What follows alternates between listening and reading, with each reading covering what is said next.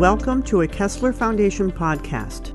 The Foundation is a global leader in rehabilitation research that seeks to improve cognition, mobility, and long term outcomes, including employment, for people with neurological disabilities caused by diseases and injuries of the brain and spinal cord. In this episode, we are talking with Dr. Glenn Wylie, Director of the Rocco Ortenzio Neuroimaging Center at Kessler Foundation. He is also an Associate Professor at Rutgers, New Jersey Medical School. He spoke with Rob Girth, the Foundation's Communications Director. So you know where I want to start. I wanted Jody reminded me, Jody, our producer, who's doing the recording for the people that aren't sitting in the room, um, reminded me that you're a woodworker.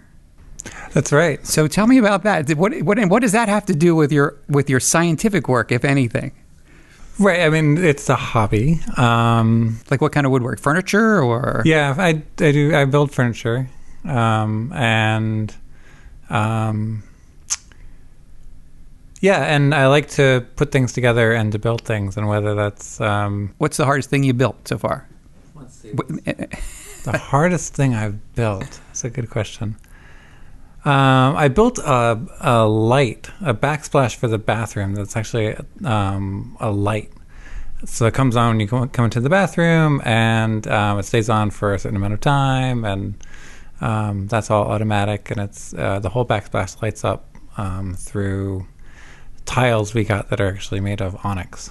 Oh, so there wasn't wood. That was the So there was wood involved, Oh, was there? but yeah, there was also um, stone and uh, some metal. Wow, that sounds very difficult. I made a little box once in woodshop in like 11th grade. that was All right. that's the extent. a good start. If, if my Cub Scout uh, racing car does that count? I don't think it does. I don't think that counts. that's impressive. And then the other thing that I know now, uh, woodworker. And you live in Vermont. And you commute. You don't do anything easy. You com- you commute to Vermont from New Jersey. Is that I go back and forth regularly between the two. Yeah. that's crazy too. It, and then he- this leads to my other question about situation. So you went to school in Canada. Right. Are you Canadian? I'm not Canadian, but I did grow up in Vermont, so um, That explains So I do know where Canada is, and I knew that it was an option for school. And um, and actually, so uh, when I started out, I started out going to school for architecture Really? In um, Canada? in Savannah, Georgia. Okay. um, at the Savannah College of Art and Design. And I went there for about a year for architecture, and that was great, and I really enjoyed it.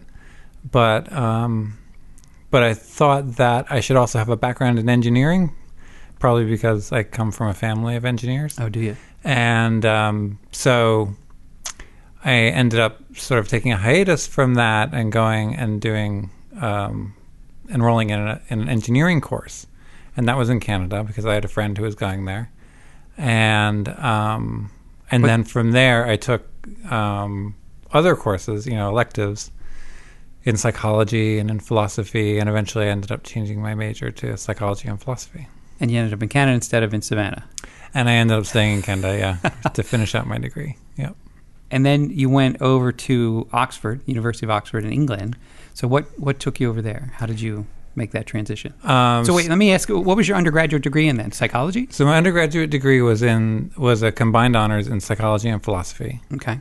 um, and um, I was doing I was working on um, attention on attentional processes, and um, one of the one of the important thinkers in that literature is, is a fellow named Alan Allport, and um, so when I came to the end of my undergraduate degree and was thinking about doing graduate work, I applied to work with him in Oxford, and and that ended up working out. So And, at- and at that point, you'd sort of totally given up on the architecture and you were going to what? Psychology? Psychologist or? yeah, I was going to um, right. I'd given up on the architecture of buildings and sort of transitioned to the architecture of of the brain and the thought. nicely Um, done, yes. So, yeah, so I mean, yeah, I am interested in how things go together, and I think that the woodworking is part of that, and the architecture is part of that, and the work that I do here is part of that.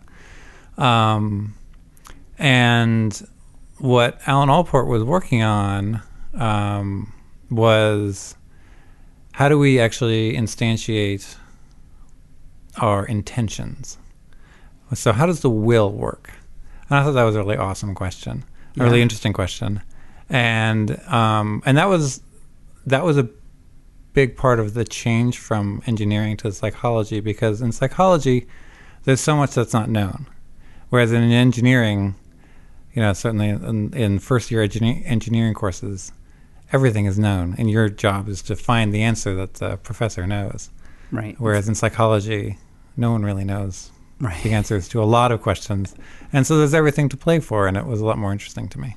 How did you make the turn then to where you ended up here, or were there other stops along the way? Like as far as what you wanted to study, or, or or do you feel like you are studying what you set out to study right now here? And we'll get to what you're studying here in a little bit. Yeah, I feel like I'm still studying um, the same basic questions. I've, you know, I've, I've, I've started studying a, a number of other related things, um, but all in service of the same sorts of questions. So at what at what point did you end up like what did, what did you do? So you you got your well you know what I have to ask you this first before. Um, so at Oxford they, you don't get a PhD.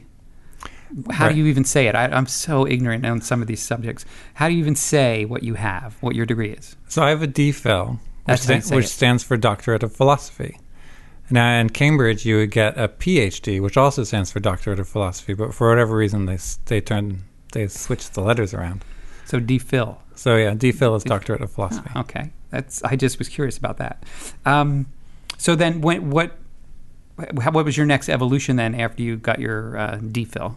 I'll say it like I know what it is now. Good work. Yeah. Um, I, I did an un- I did a sorry a um, postdoc at Oxford for a year in um, looking at EEGs because my PhD or my DPhil, um, I had worked with fMRI, and then I I also wanted to know about electroencephalography, which is looking at the voltage on your scalp when you're thinking, and um, and so I did a year's postdoc in that at Oxford, and then I came back to the U.S.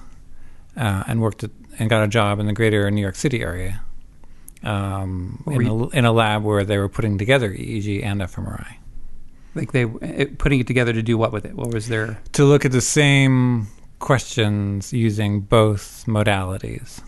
Because the great thing about fMRI is it gives you really good spatial resolution. You know, you know where um, where thoughts are happening, so to speak, in the brain, or where there is brain activity. Um, but it gives you really poor temporal resolution, so it's very hard to say exactly when those things happened. Um, Whereas EEG is exactly the opposite. It gives you poor spatial resolution, but really good temporal resolution. And so if you put the two together, you can get a really good picture of cognitive processes. and then the fMRI just for people like me, MRI. I you know what that part is. The F part is functional. The F part is functional. So tell me how that's different than just an MRI that somebody would get in the hospital. Right. So the MRI that you get in the hospital looks at anatomy typically, and um, that's done by looking at the density of water in your tissues. Um, the fMRI looks instead at blood flow and looks at where the blood is going in your brain. And when you use a region in your brain to do some task, then the neurons there deplete their resources and they need an influx of blood in order to have those resources refreshed. And so by tracking where the blood goes, we can track where neural activity is happening. So that's the part of the brain you're using, and that's the part you, you can study. Like, oh, that's where that's happening in the brain. Exactly. Okay. All right. Great. Um, you mentioned your your family. Um, were there scientists in your family, were, or were they artists, or were they engineers? They were Or were they mostly engineers. yeah. So my grandfather was a lighting engineer, and my dad um, actually is a mathematician, and my brother is a, an engineer as well. So Wow, smart Yeah. family. And how did you end up here then at the Kessler Foundation? Like, was it a long hop, or was there a lot of stops in between before you got here? No, I I came back to the U.S. and, and did a postdoc that turned into a research position um, at the Nathan Kline Institute, and that's where I was putting together fMRI and the EEG. And then um, the job a job came available here, working with John DeLuca. Um, they needed someone to sort of spearhead the neuroimaging um, effort that they had begun here, and I got that job, and I've been here ever since. The and the the so how many years has that been? It's been over ten. And Yeah. so were you in at the beginning of the uh, fMRI that we have here? Yes. Okay, so, we'll get we'll get to that in a second. Okay. I want to I want to work my way to that because what I have here is my favorite question I've written since I started doing these interviews. Okay. I'm going to read it. It's my favorite. That's because it's my favorite question. Your research seems to fall into three categories, Glenn: cognitive control, cognitive uh, cognitive fatigue, and the neurophysiological effects of cognitive interventions. Why don't you elaborate on that? I'm saying that like I know what I'm talking about. I have no idea what I can kind. I know cognitive, right? That's thinking, Right. right? But tell me, tell me a little bit about just in general the kind of stuff that you do, and give me some examples. Right. So let's start with cognitive control, which has been an interest of mine since graduate school, and so that's that's why I went to Oxford to study cognitive control, um, and and that's really the will. That's really what we're talking about. How is it that you're able to to you know instantiate your intentions in your actions, um, and that's just science speak for how does the will work. And and do, is there how far have we come on that? Like, do we have any idea of how that works? How that? Um, we have we have some idea how it works, and it's a little. It's not maybe the most encouraging um, information, but it looks like you know you have the ability to hold on to goals in your in your brain, and those goals bias your actions, but they don't determine your actions. And so this idea of an iron will really is a bit of a myth Huh. um, your goals can bias what you do, but really a stronger influence is what you've done in the past. Um, so, So things that's sort of imprinted from what you've done in the past. So you so every time go you to do that? something, it leaves a trace, and it makes it easier to do that again. And um, and so you can, you know, we have this idea that if you, you know, you hold on to, if you're, if you have a really strong will, you'll be able to avoid temptation. And maybe that's true to an extent, but really, probably the, what it is is that, you know, if you're not tempted by chocolate, it's going to be pretty easy for you to to avoid chocolate. Uh, whereas if you've always been tempted by chocolate, you're probably going to have a piece of chocolate.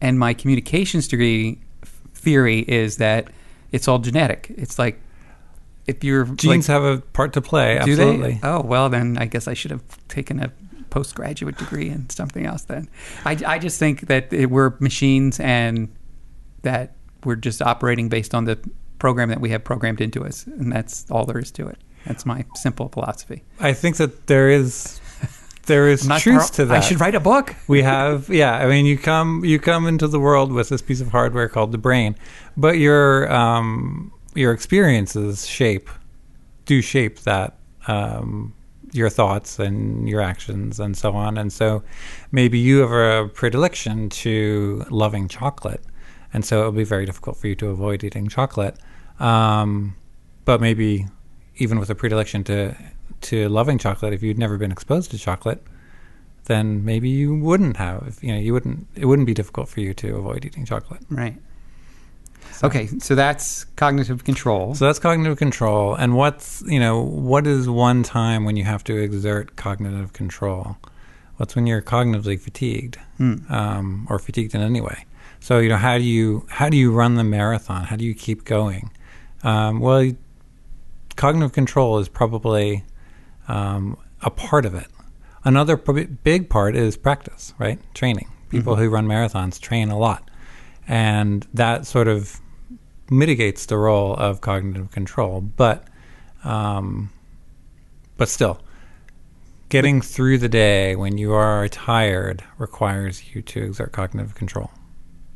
But even if you run the marathon, like you said earlier, that you're imprinting all that, all that training is what's maybe getting you through it, right? Is that I think all that training is a yeah is is necessary to being able to do it on the day for sure. We know this. I mean, um, not only because it builds up the muscles, but also it, it allows you to know that you can do it, um, and yeah, and it overcomes that um, inhibition you might have to doing something that's potentially deadly, like running a marathon. right?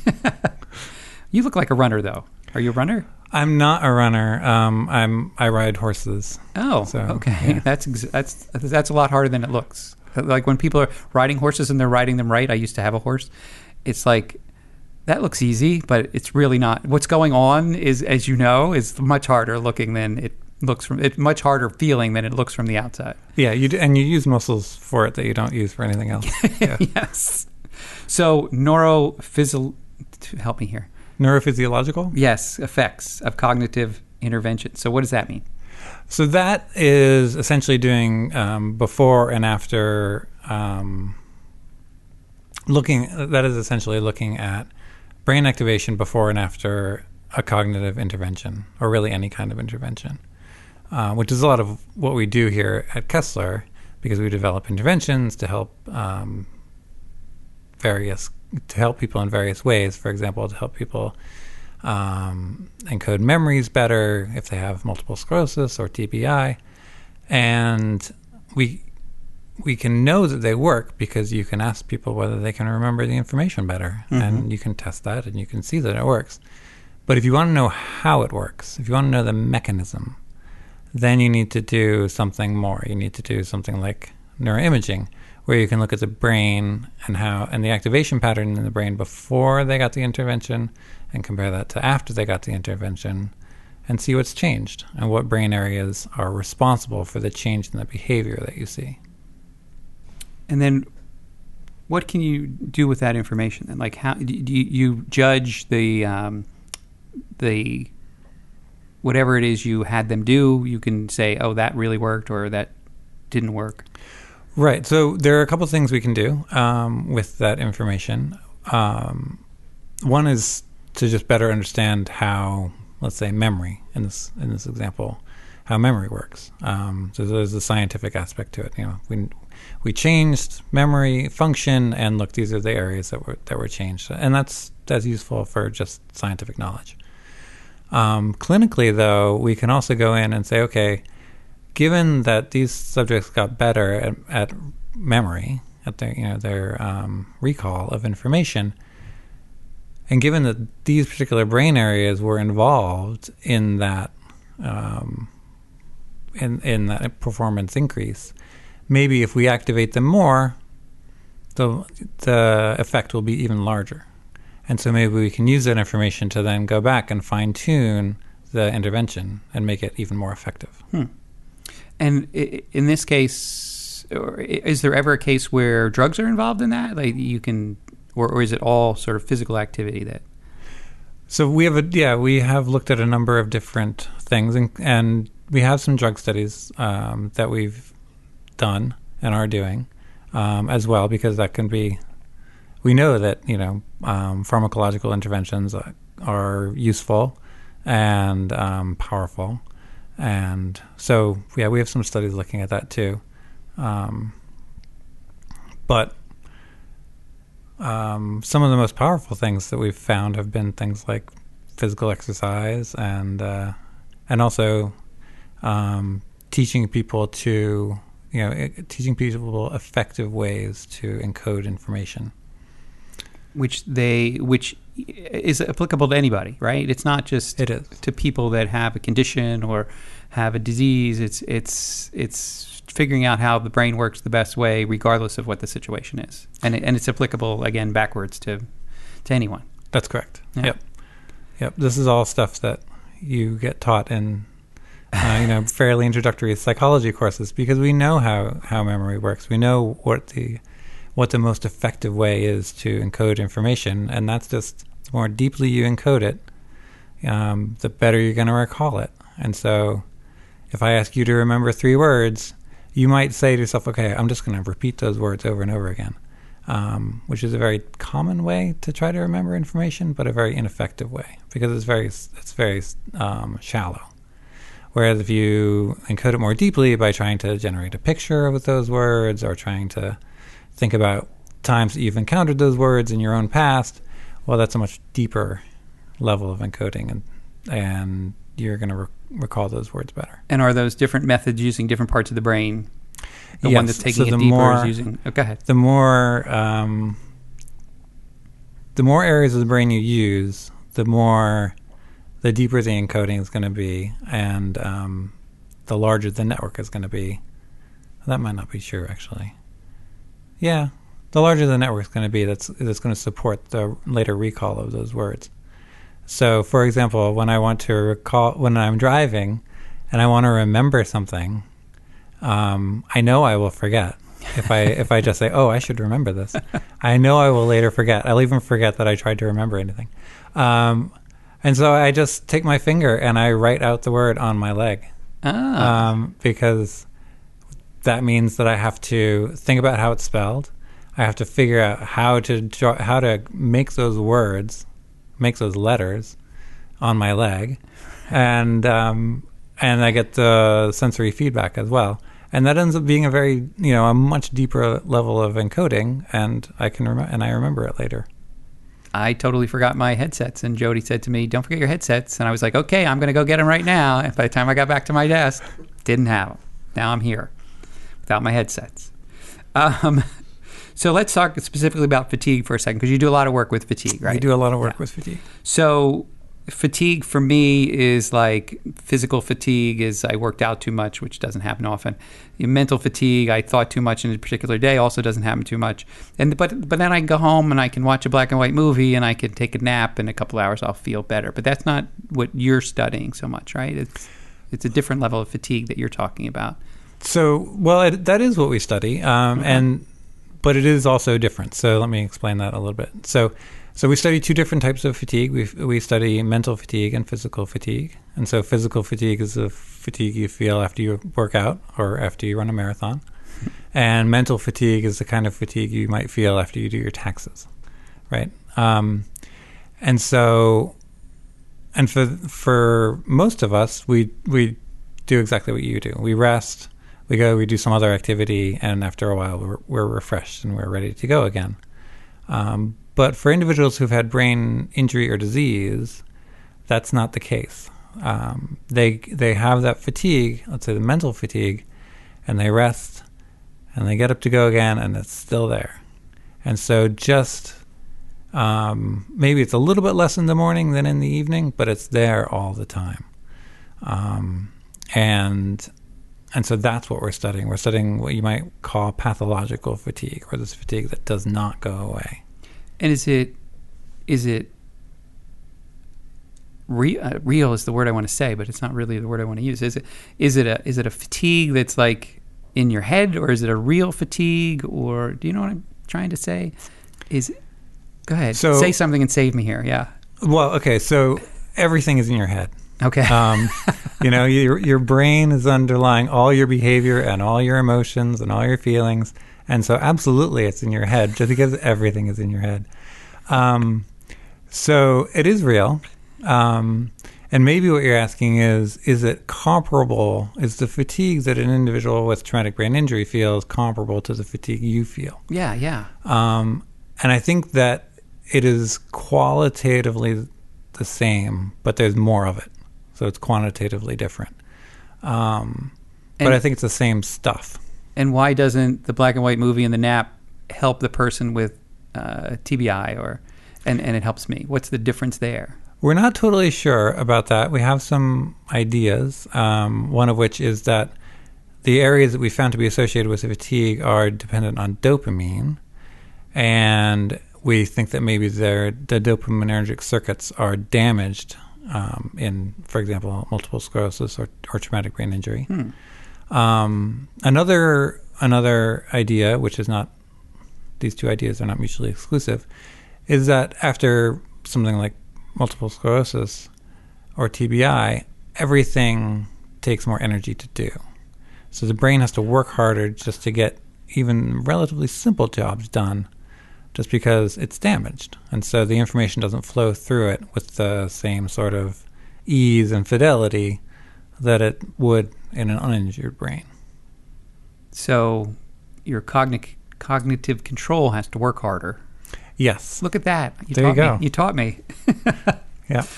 Um, how did you, is there is was fatigue studying fatigue a natural outgrowth of everything else you did coming up to that, or was it something you discovered separately? No, it was something I discovered separately. So when I came to Kessler, um, I, I, had my own line of research, which which had to do with cognitive control. Um, but John DeLuca was here and still is here, and one of his um, interests, very strong interests, is in fatigue, and so uh, I started working on that because I was working with John. Right, right, and you took to it, obviously. yeah, absolutely, because it did kind of fit in with other things you were studying, right? I mean, yep. with generally looking at the brain and. Yep. So absolutely. it wasn't too far of a stretch. Yep. Um, now we talked a little bit about TBI and we talked about MS and, and I'll throw in uh, spinal cord injury.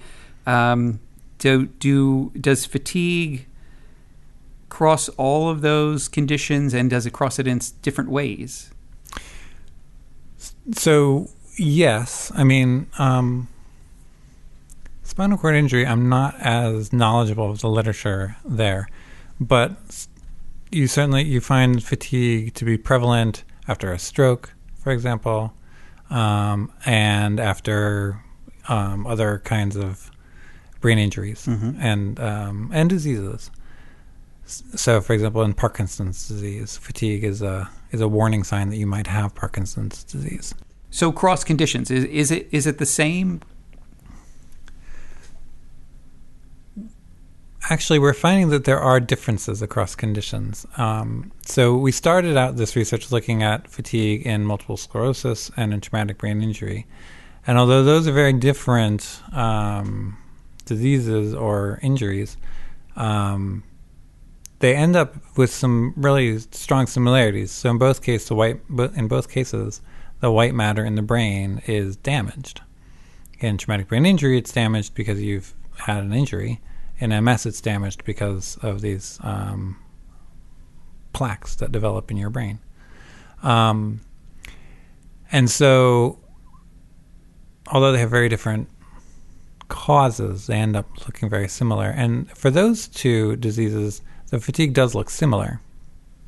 But maybe that's not a surprise because the you know the damage to the brain ends up being sort of similar.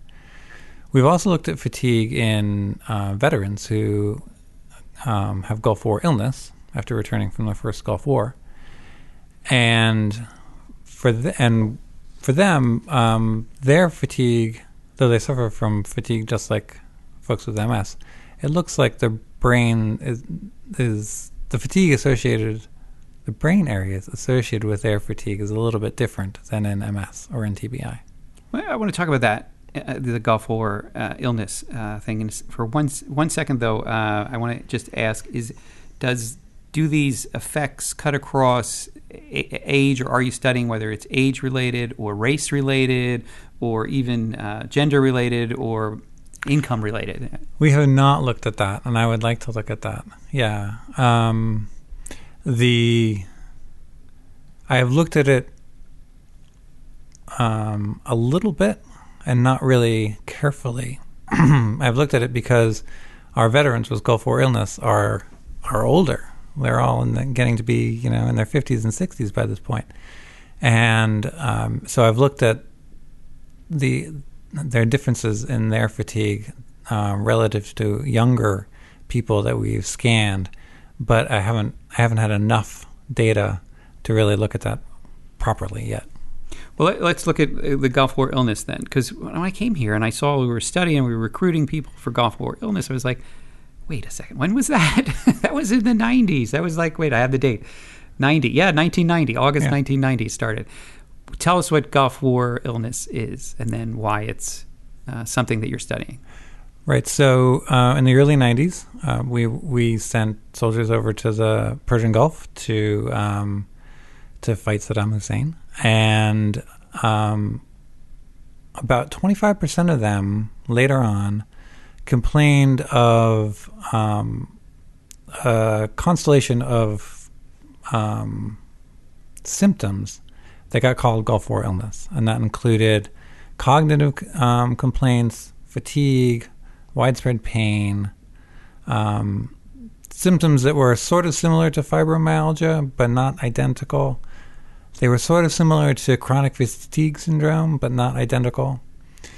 And um, and this, you know, twenty five percent of your of your soldiers can start complaining of something. You go and look at it, and the military did, but they were unable to find anything that was the common factor. That was the smoking gun, so to speak, um, because one soldier would, you know, would report having Gulf War illness, and the guy who was standing next to him the whole time when he was deployed was fine.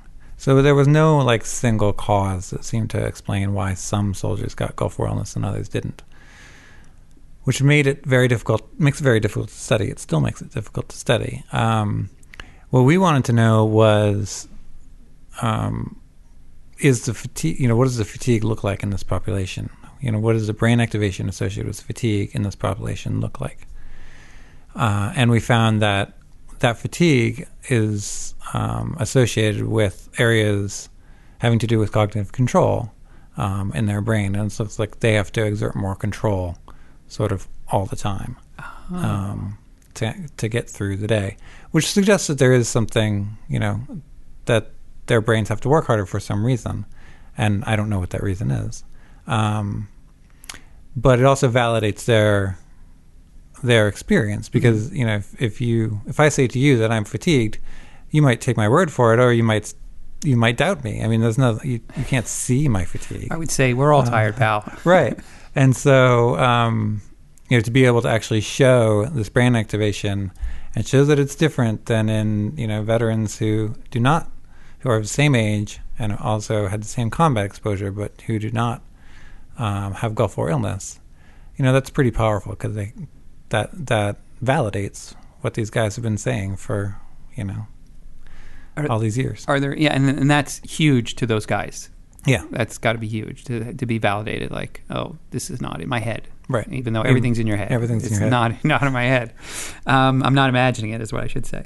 Um, is is it a war thing, or was it a, a Middle East because you were in the desert, or because you said it had to do with using might might possibly have to do with just using your brain on overdrive because you're in a war situation. Is is there a Vietnam War illness? Is there a World War II war illness, or was that just overlooked? Do you think? Well, okay, so there are a couple things in that. So when I say that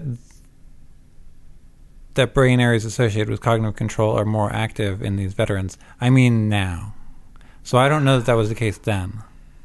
Um, so now, all these years later, when we scan them and they report more fatigue, there's more brain more brain activation in areas associated with cognitive control. Uh, Um, so I, I don't know about the cause. Um, there is some evidence that um, the soldiers coming back from Afghanistan also have similar complaints. A proportion of them. Uh, I don't know what you know whether it's twenty five percent in that case too, but there is sort of anecdotal evidence that it's not confined to that conflict, the Mm. Gulf War conflict. Mhm. It's it's wider. Um, And is it just, I don't mean to ask too many questions about this, but I'm fascinated.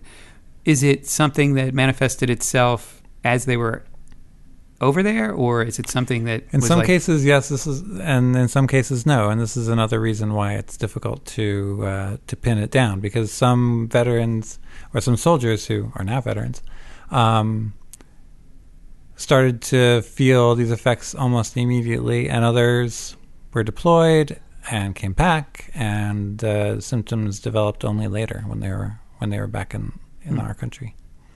And what got you into to studying this? Was it is it a, a veterans thing for you, or is it just a fatigue thing, or like what pointed you in this direction?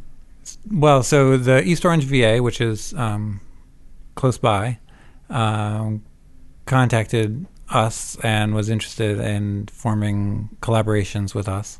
Um, and more specifically, there's um, there's a study center there called the War Related Illness and Injury Study Center that is devoted to studying medically unexplained illnesses like Gulf War illness or chronic fatigue syndrome. And um, given our interest in fatigue, it seemed a natural fit. So that was that was kind of It was easy then. how it came about. Yeah. yeah, yeah. And uh, have you um, did you have you determined anything, or are you still studying? And is it hard? I'm asking so many questions at once. And is it hard to get volunteers because, like you said, that population is getting older. So for the Gulf War illness, um, we we finished our first study, um, and we're we're ready to to start our next one. And our next one, we want to look at the interaction of physical fatigue and mental fatigue um, in these veterans because they they have both, and we don't know whether those two things are independent of each other or whether there's a common um, like a common denominator um, that makes makes them prone to both types of fatigue. Mm-hmm. So that's what we want to study next. Um, they are getting older. It's true. Um, these those veterans are, you know, they're troopers. Um, really, honestly, Literally and literally and figuratively, figuratively. yes, yes. Um, and uh, and they want to know what's wrong, and they want to help the other Gulf veterans who suffer from the same thing. So they're really motivated to help. So it's not it's not so hard to find them, or it's not so hard to convince them to participate once we find them. Mhm. The, the harder thing is to is to find them. Actually, Let them know we exist and Yeah. that we have a study going on. Yeah. Yep. Which, if you go to our website, right at the top right, there's a button "Join a Study," so you can click that and see what studies we have, especially uh, with any with anything we're working on, but particularly with Gulf War illness. Um, the is there? This isn't a fair question, but so what have you learned about fatigue, Glenn? so I'm trying. Like, is there some things that that takeaways that are big takeaways since you've been working on fatigue that you can share? Like, here's here's a couple things that we do know. Well, we do know it's a real thing, and there are real measurable changes in your brain um, when you are experiencing fatigue.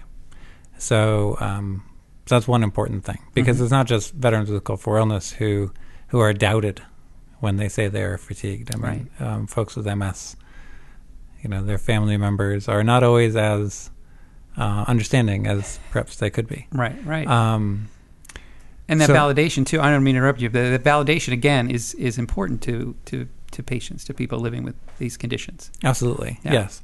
Um, so that's an important thing. And then, um, and we have found that the areas associated with fatigue are the same areas um, that are associated with uh, motivation and reward.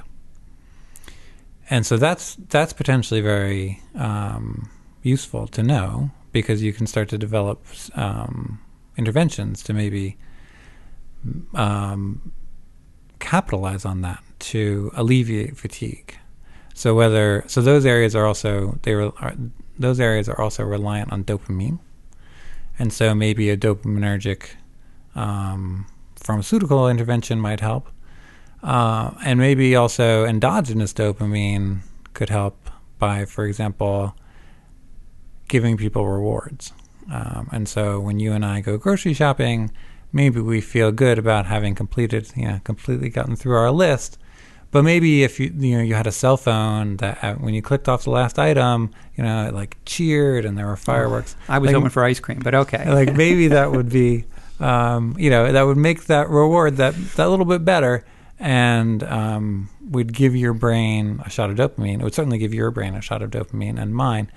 But if that happened in someone with MS, maybe that would also that shot of dopamine would also reduce fatigue. Right. Have we have we changed the way we're studying fatigue? And this is I'm going to lead into the whole um, Kessler Foundation uh, fMRI.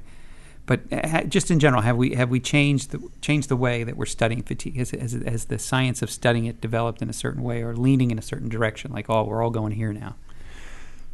There have been changes, um, thankfully, because there are two. Because we, we've started to distinguish between different types of fatigue, and so we've always distinguished between mental fatigue and, and physical fatigue, or we have for many years, distinguished between those two types of fatigue. But there's also um, what we call state fatigue and trait fatigue, and so trait fatigue is you know is this concept of how give how how much are you given to having fatigue and so to get at that question i might ask you questions like over the past two weeks how much fatigue have you felt? And that would give me an idea of you know how much you're given to having fatigue. Um, and a lot of research into fatigue has used that kind of questionnaire which is perhaps not as sensitive as it could be because there are a lot of reasons why you might say you have have had high fatigue. If you just you know or haven't been feeling very good for the past two weeks maybe you would say you've had more fatigue and maybe it doesn't have as as much to do with fatigue as we might think Mm-hmm. Another, the other kind of fatigue um, is state fatigue, or the fatigue you're feeling in the moment, and so that's the kind of that's the kind of fatigue that we study here. Um, and we study it. We study that because uh, I think that it's more accurate. Because I'm asking you just to tell me how much fatigue you're feeling right, right here and right now, and not to try to somehow estimate the amount of, of fatigue you felt over the past two weeks, Right. which I think is a very difficult task. Um, and also, we induce fatigue, and so we have we give people tasks that fatigue them, and we ask them how fatigued they are at intervals, and then we see what changes in the brain as their fatigue changes, and that's a that's proven to be a very useful and powerful approach.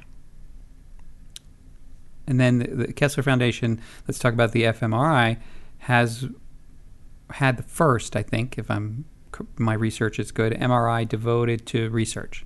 So we have a MRI machine in the basement that is Right. devoted to research. It doesn't. It's not like anybody else is using it for anything else. They're So we've had the first one devoted to research in a rehabilitation facility. ah okay, good, Yes. good to know. yes. So how did that come about? Like, and and that's why you came here to to be To- in charge of that. To be in charge of the neuroimaging effort, uh, it was that was years before um, we convinced the board to buy to build the MRI center. Right. Um, but we did convince them to do that, and um, there were a number of people involved in that in that endeavor, and I was one of them.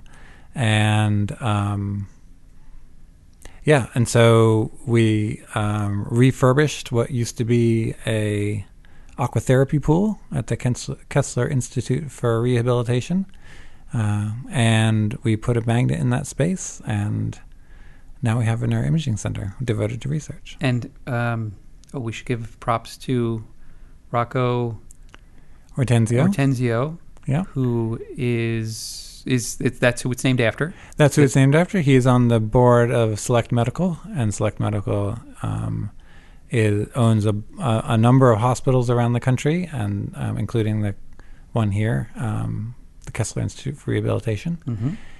And uh, he donated um, money towards establishing our center. So And so, what's the what's the benefit of having that on the property? uh, that it makes the research we do into the mechanism underlying the uh, rehabilitation interventions we come up with. It makes that research much easier um, because we have the scanner right here, and we're in control of the sequences we run and um, the hardware that we that we use, and it really sort of streamlines. Um, the research we're able to do here. And you don't have to get in line. You don't have to get in line. That's right. Which is nice too. Yes, in many in many places they uh, they have a scanner that's that does some clinical scans, which is lucrative, and then the, any leftover time goes to research, which means that you know that um, there's less No one's motivated for that. for yeah. research than for clinical. And what makes it a, a, a an fMRI? What's what like? Tell me tell me about when you're when you're actually because you just you lay in it like you would a, a scanner or like an MRI that if you were having your brain examined or something. Uh, but what makes it functional? What makes it? So the functional part is just um, it's just a different sequence, and um, so with fMRI with an MRI mas- machine, you can um, acquire data in different ways, and it's essentially the the scanner runs different software packages um, to a, that, and these software packages manipulate the um, the proton the protons in the hydrogen atoms in your body in different ways. Um, and if we look at the density of water, that will give us an, uh, an uh, anatomical scan. Um, and we can get high resolution anatomical scans looking at that. And if we use a different sequence, we can look at the iron in your blood and sort of track where that's going. And that is what enables us to look at function. And is it in real time? We can do real time fMRI. We're getting we're getting some protocols up and running to do that. Um, most of the work that we do, we do we have people come in and do an experiment, and we acquire the data, and then we analyze it later. Um, but yeah, increase. But we are now building out the capability to do real time fMRI, so we'll be able to give people feedback um, in the moment, so to speak. And so tell me, like, give me like a simple sort of how how it would play out. Like, so what what the task is, and how does somebody do a task, and then how you gather that data. Well, so if we go back to memory, which mm-hmm. is probably an easy one to to think about, uh, if I asked you to remember three words, um, and then and you just repeated them to yourself, I didn't tell you how to remember them. I just told you to remember them, um, and you just repeated them to yourself then later on, if I asked you to recall those words, you would find that they weren't there, mm-hmm. and and you wouldn't know that you had you had used a, a, poor strategy until later when I asked you to recall the words. But what if I could tell you in the moment that the strategy you, were using was a poor strategy? If I said, "Okay, remember these three words," and I was monitoring your brain activity activity, and I could see that the areas associated with memory were not increasing their activity and I could s- step in at that point and say, okay, try to use a different strategy because the one you're using is not going to do it for you. Um, then you wouldn't have to wait until later to to find out whether or not your strategy was effective. Right. So, and that's you would do that. Somebody's laying in the machine. You can talk to them via intercom, right? Is that how is that how it goes down? Right. So um, I'm just trying to get a picture of what it's like to be that patient or what we would subject. Right. So what we would typically do is is not step in and tell them, um, but we would give them a graphical representation of the activity in the areas of the brain that we're interested in. So in this case, memory. And so um, they would have like a little, let's say, a little thermometer that represented the amount of activation in those memory areas, and they would see three words, and they would try to you know try to encode those. And if the thermometer didn't go up, they would know that the strategy they were using was not effective, uh. and they should switch to something else that made the thermometer you know go up and get get warmer. That would drive me crazy. I think that would be very that would be a challenge I wouldn't be able to put down. Are there other tools that you're using, like the MRI, or other big tools? So we have um, an MRI compatible EEG system and so that enables us to acquire EEG data while we're acquiring um, fMRI data. And so that's very that's a great pairing for the reasons I said before, because the um, EEG data gives you, you know, millisecond level temporal information. You know exactly when things happen, but it's really hard to know exactly where they happen. And the fMRI gives you really good spatial resolution, but very poor temporal resolution. Right. And so by putting this together, we can really hone in on what's happening and where and when. And that's the is that the little uh, cap that you wear? That's that you put the, all the electrodes on it. Exactly. Okay. Yeah. You.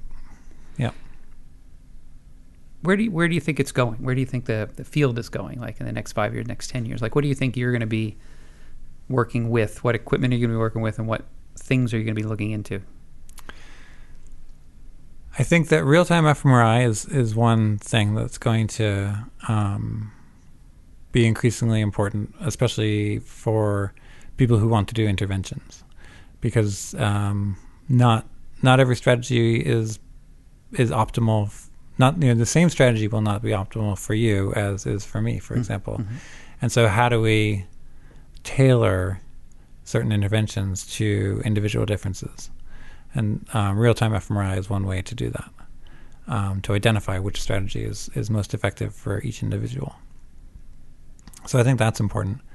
Uh, and then in terms of analysis, um, as computers become more powerful, we're able to increasingly know, we're able to mine the data um, better and better And so by using machine learning or deep learning, um, we're actually able to find things in the data that we wouldn't be able to find on our own because we're not computers and we can't just sort of chunk, you know, kind of work through it like like a computer can.